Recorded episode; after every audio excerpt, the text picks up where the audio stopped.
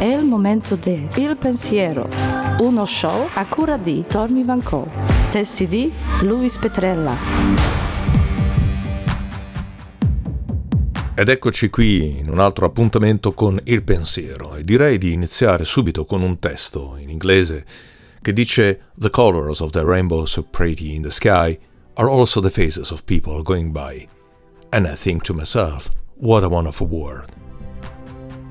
Nell'estate di mezzo secolo fa, il 6 luglio del 1971, moriva a New York all'età di 70 anni Louis Armstrong, trombettista e cantante tra i più celebri musicisti jazz di tutti i tempi. Nipote di schiavi afroamericani, era nato nel 1901 nei sobborghi più miseri di New Orleans ed ebbe un'infanzia povera e precaria. I giovanissimi genitori, non ancora ventenni, lo lasciarono presto a se stesso. Il padre abbandonò la famiglia quando Luisa era ancora neonato e la madre dovette darsi alla prostituzione per sopravvivere, mentre lui stesso finì presto in un riformatorio. Armstrong eh, crebbe dunque sul gradino più basso della scala sociale di New Orleans, città di forti discriminazioni razziali, ma culla di quei generi musicali come ragtime e Dixieland, da cui si sviluppò il jazz. Fu proprio la musica a cambiare il destino del ragazzino afroamericano che si innamorò presto della tromba e iniziò suonando nelle strade e sui battelli lungo il Mississippi, diventando a poco a poco un riferimento per l'ambiente musicale cittadino. Nel 22 emigrò a Chicago, città in pieno sviluppo, con buone occasioni di lavoro anche per gli afroamericani. Riuscì così a guadagnare abbastanza da poter vivere di musica e togliere la madre dalla prostituzione. Dopo soli due anni fu invitato a New York a suonare con l'orchestra di Fletcher Henderson, la band afroamericana più famosa di quei tempi, che suonava nei migliori locali frequentati dai bianchi poté così mostrare il suo talento ai più grandi musicisti dell'epoca, tra cui Duke Ellington, e Armstrong fu uno dei primi jazzisti a esibirsi in assoli di tromba, che eseguiva con personalità e stile. Aveva un modo tutto particolare di suonare, di posizionare il bocchino e di esercitarvi la pressione con la bocca, che divenne un suo carattere inconfondibile, ma che alla lunga finì per deformargli le labbra cosa che gli valse il soprannome di Sachmo, a Mouth, che bocca. E tra i suoi eh, numeri di successo c'era anche lo scat singing, un modo inventato da Armstrong stesso di cantare senza parole, imitando gli strumenti musicali con la voce. Le innovazioni interpretative di Louis Armstrong hanno permesso al jazz di evolversi ed espandersi, rendendolo un genere musicale popolare in tutto il mondo. Durante la sua lunga carriera, Satchmo si è esibito con molti musicisti e cantanti celebri, da Bing Crosby a Duke Ellington a Bessie Smith e soprattutto Ella Fitzgerald. Tra le sue canzoni più conosciute ricordiamo What a Wonderful World, Stardust, When the Saints Go Marching In, Dream a Little Dream of Me e uno dei suoi più grandi successi, Hello Dolly, sorpassò addirittura i Beatles nella hit parade americana del 1964, permettendo così ad Armstrong di diventare il cantante più anziano con un brano al primo posto.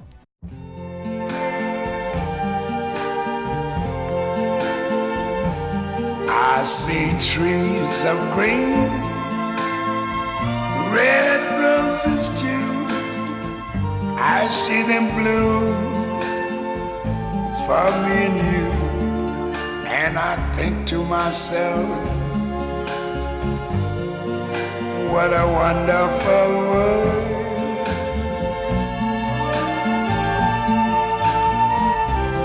I see skies of blue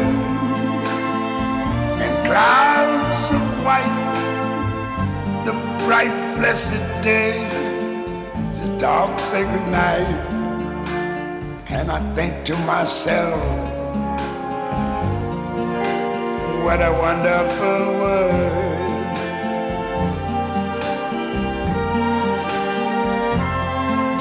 The colors of the rainbow, so pretty in the sky, are also on the faces of people going by. I see friends shaking hands,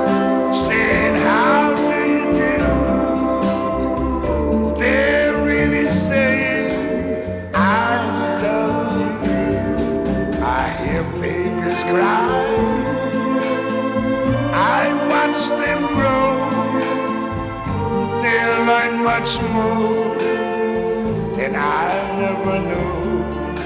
And I think to myself, what a wonderful world.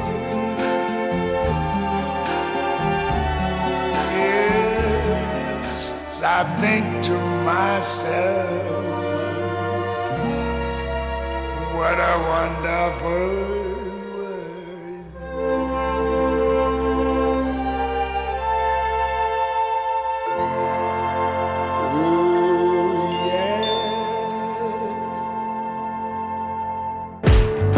State ascoltando Il Pensiero.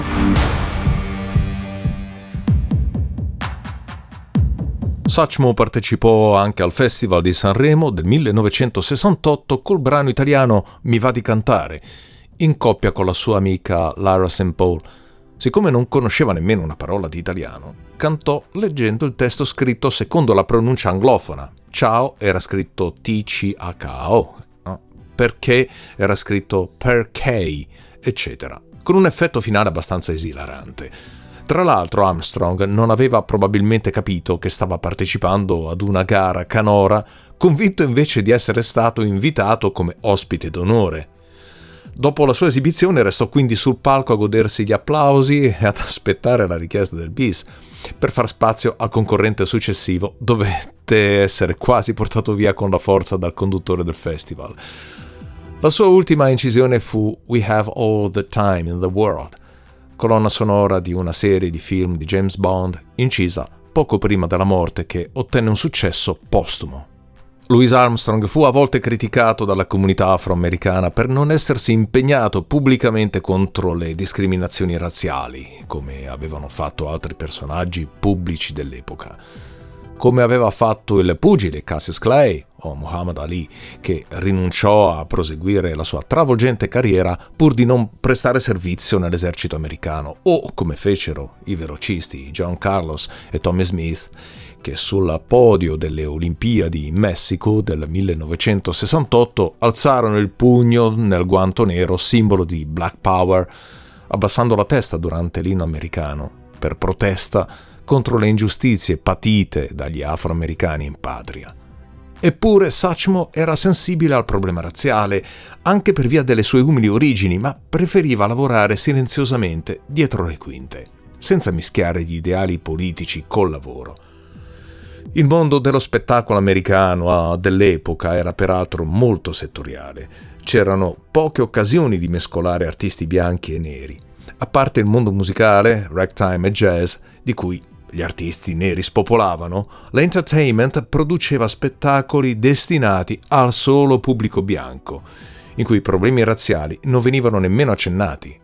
Pensiamo alle testimonianze che conosciamo di quell'epoca, alla serie di Happy Days, o a film come American Graffiti o Grease, ambienti della società americana degli anni 50 ma con personaggi esclusivamente bianchi.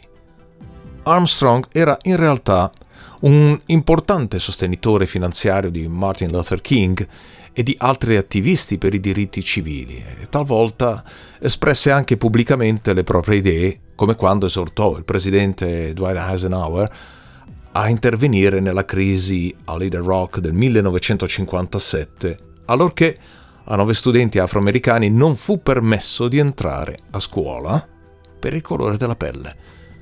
Tre anni prima, nel 1954, la Corte Suprema degli Stati Uniti aveva dichiarato incostituzionale la segregazione razziale nelle scuole, ma a Little Rock, la capitale dell'Arkansas, non accettarono quella sentenza e diversi comitati segregazionisti della città protestarono contro la Central High School quando iscrisse gli studenti neri.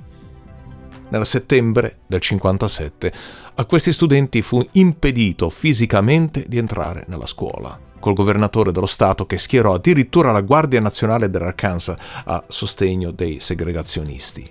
Quei soldati che bloccavano l'accesso a scuola degli studenti riempì le cronache nazionali, suscitando l'indignazione di Armstrong.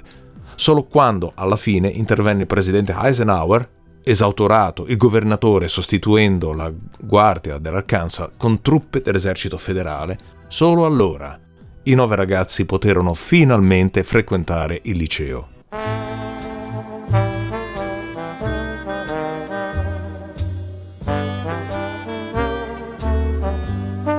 Yes, stars shining bright above you. Night breezes seem to whisper, I love you. Birds singing in the sycamore trees. Dream a little dream of me, yes. Say nighty night and kiss me. Just hold me tight and tell me you miss me. While I'm alone and blue as can be, dream a little dream of me. Stars fading, but I linger on, dear. Still craving your kiss.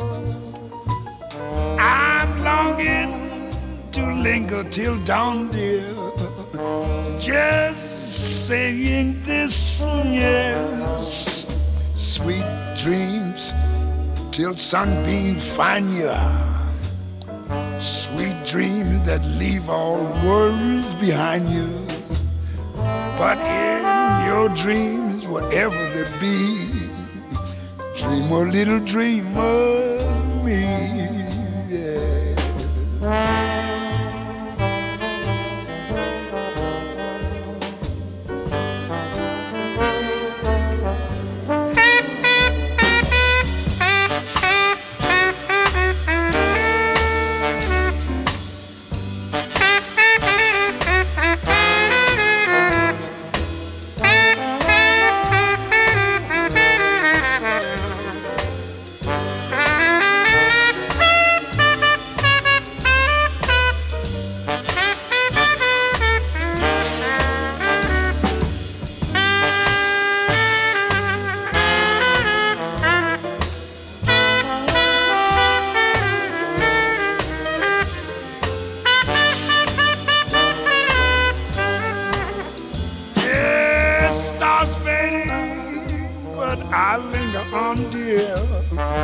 Still craving your kiss.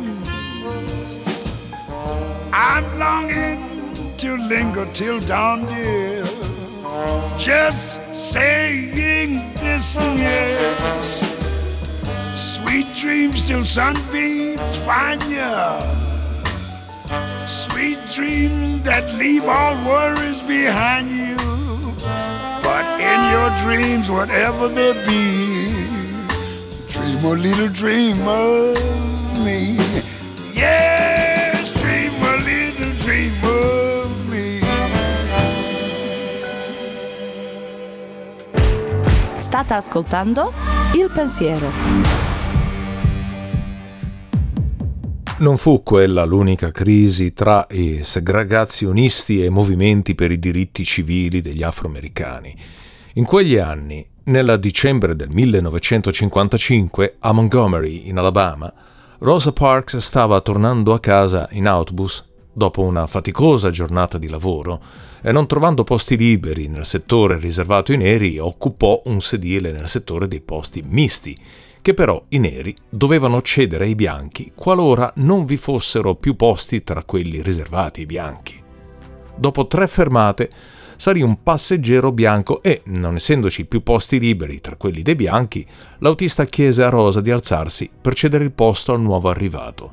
Lei si rifiutò, così che il conducente fermò l'autobus e chiamò la polizia, che arrestò la Parks per aver violato l'obbligo dei neri di cedere il posto.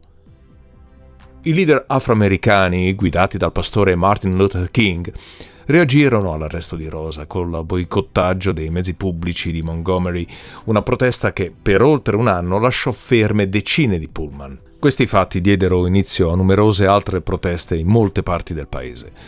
Anche il caso di Rosa Parks arrivò alla Corte Suprema che dichiarò incostituzionale la segregazione sugli autobus pubblici dopo quella nelle scuole.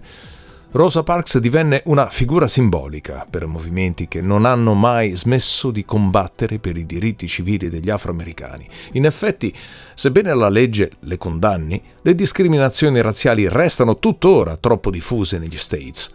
Ancora un secolo e mezzo dopo che la schiavitù è stata abolita, durante la guerra civile americana, guerra nota come guerra di secessione che ebbe inizio nel 1861, quando sette stati del sud decisero di separarsi dal resto dell'Unione proprio perché contrari all'abolizione della schiavitù proposta negli stati del nord.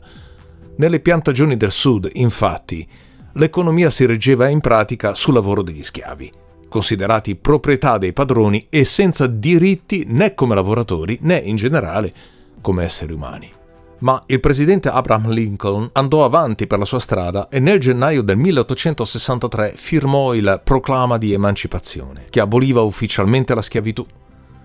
Le truppe unioniste impiegarono oltre due anni per far rispettare la legge e liberare gli schiavi del Sud. Nell'aprile del 1865 la guerra si concluse con la resa dei secessionisti. Ma la notizia non arrivò subito in Texas.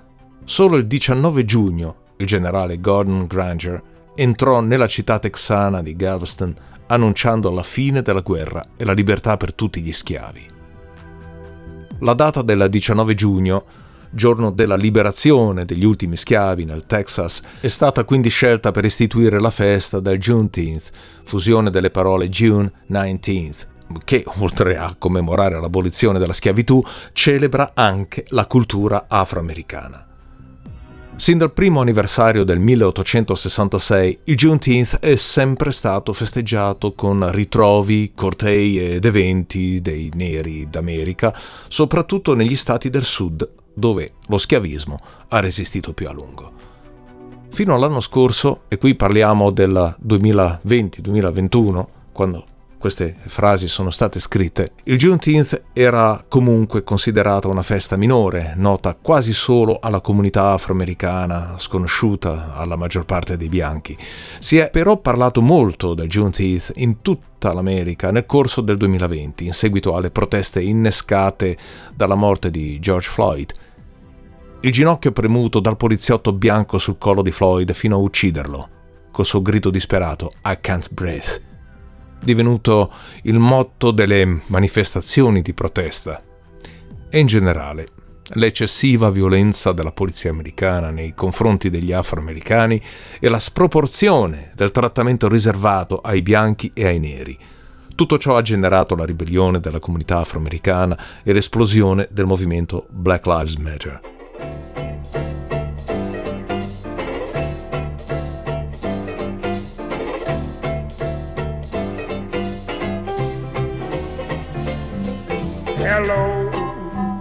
Dolly. This is Louis. Dolly, it's so nice to have you back where you belong. You looking swell, Dolly. I can tell, Dolly. You still growing, you still growing, you still going strong. I feel the room sway, but the of our old favorite songs from way back when.